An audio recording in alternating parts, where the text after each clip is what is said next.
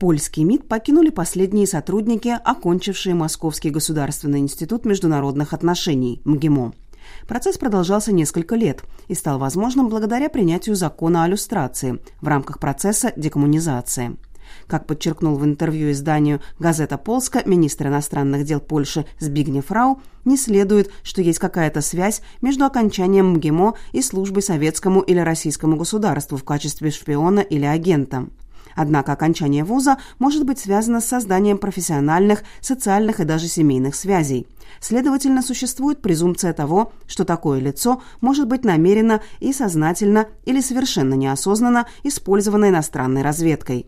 Эта презумпция еще сильнее проявляется в обстоятельствах, когда НАТО рассматривает Россию не как партнера, а как основную угрозу. Мы имеем дело с гибридной войной, которая продолжается уже много лет.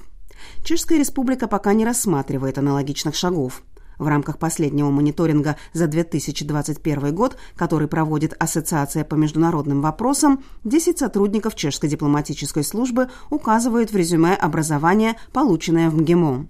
В 2018 году их число составляло 13 человек, и это, по словам аналитика Ассоциации по международным вопросам Вита Достала, самый большой показатель за весь период мониторинга, который ассоциация проводит уже 10 лет. Кроме того, ряд выпускников МГИМО работают в МИДе Чешской Республики и на иных должностях помимо посольских.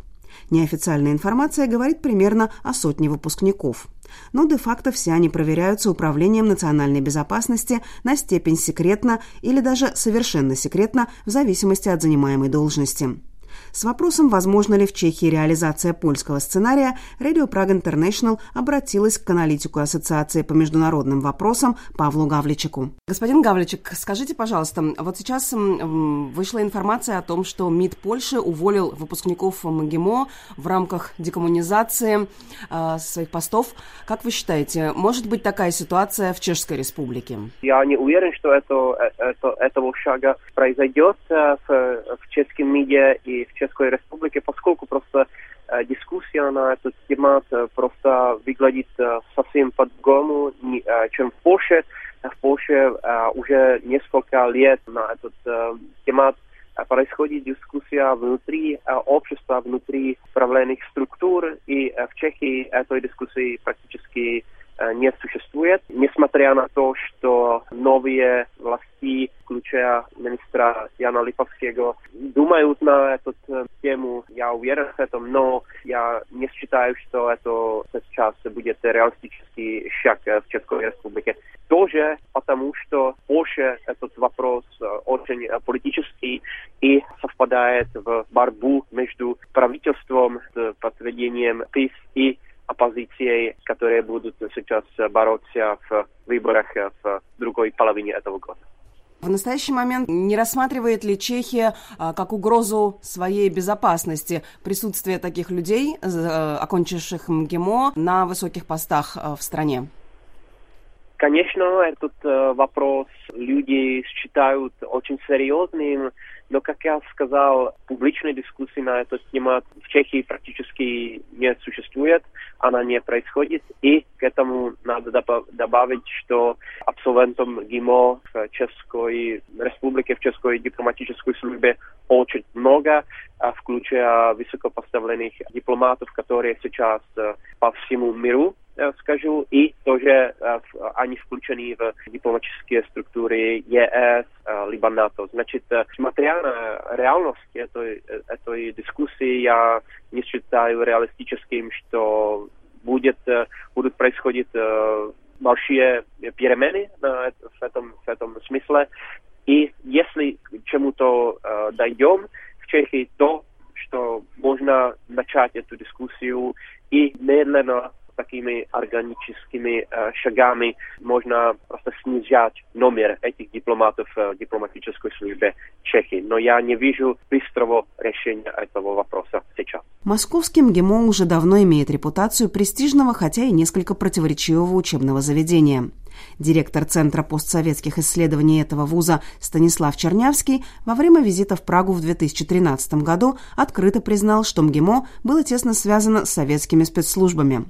В то время, когда я оканчивал вуз, половина выпускников получила должность в Министерстве иностранных дел, треть пошла в КГБ и пятая часть в военную разведку. Это были стабильные квоты, сегодня это не секрет, сообщил он тогда в интервью изданию «Эконом». По его словам, работа шпиона и дипломата весьма подобна. Разница в том, что задачей дипломата является получение информации официальным путем, а разведчика – нелегальным. По словам бывшего директора чешской контрразведки Карла Рандака, российские спецслужбы регулярно следят за иностранными выпускниками МГИМО, поддерживают с ними контакт и выявляют их как возможных сотрудников. Бывшие студенты Московского института в Чехии и после окончания вуза продолжают поддерживать контакты на почве Ассоциации зарубежных студентов МГИМО. Именно на таких встречах, по мнению Рандака, возможно получение информации. Znáte to, víte, tak to je, když se sejdete s kamarádem někde na nějakém знаете, когда встречаешься с другом на какой-нибудь вечеринке, ты говоришь больше, чем когда встречаешься с незнакомцем. И для русской службы не проблема подобрать из российских выпускников МГИМО людей, ведущих, например, такой же бизнес, как и некоторые чешские выпускники.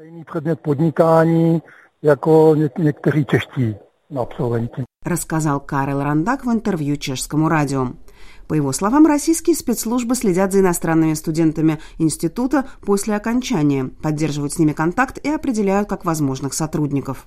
А то vědomí, to znamená, že Сотрудничество с российскими спецслужбами может таким образом происходить или сознательно, или неосознанно, что, я думаю, встречается гораздо чаще si myslím, že je daleko častější případ. Во времена тоталитарного режима в Чехословакии МГИМО был единственным дипломатическим вузом Восточного блока, поэтому в нем учились сотни чехословацких студентов, которые затем заняли высокие политические посты в Чехии и Словакии.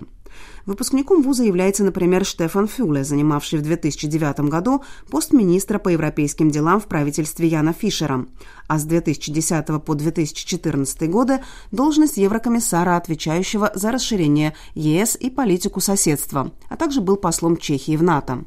Янко Гоут, вице-премьер и министр иностранных дел в правительстве Фишера в 2009-2010 годах и министр иностранных дел в правительстве Руснока в 2013-2014 годах, также был в МГИМО на стажировке.